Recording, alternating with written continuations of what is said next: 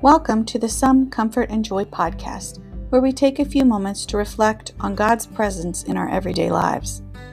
Some Comfort and Joy is a devotional resource that follows the rhythms and seasons of the liturgical year from an Anabaptist Mennonite perspective.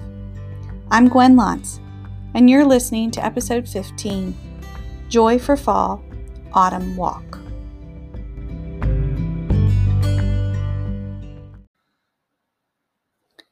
You stretch out the heavens like a tent. You set the beams of your chambers on the waters. You make the clouds your chariot. You ride on the wings of the wind. You make the winds your messenger, fire and flame your ministers. You set the earth on its foundations, so it shall never be shaken. You cover it with the deep as with a garment. The waters stood above the mountains. Psalm 104, verses 2 through 6. This week, consider taking an autumn walk and discover anew the beauty the psalmist writes about. Collect seed pods, late flowers, colorful leaves, or small branches. Bring them home with you and arrange them in a basket or vase. As you pass your, your display throughout the week, allow it to be a reminder that God's goodness is ever present with us.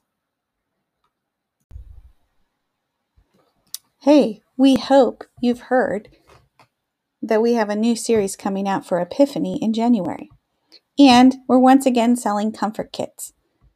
So if you're listening in, the coupon code is light 2022. Grab a pencil and write it down. The coupon code for our Epiphany Comfort Kits is Light 2022.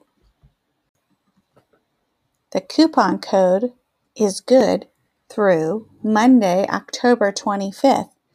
So make your pre order today for our Epiphany Comfort Kit.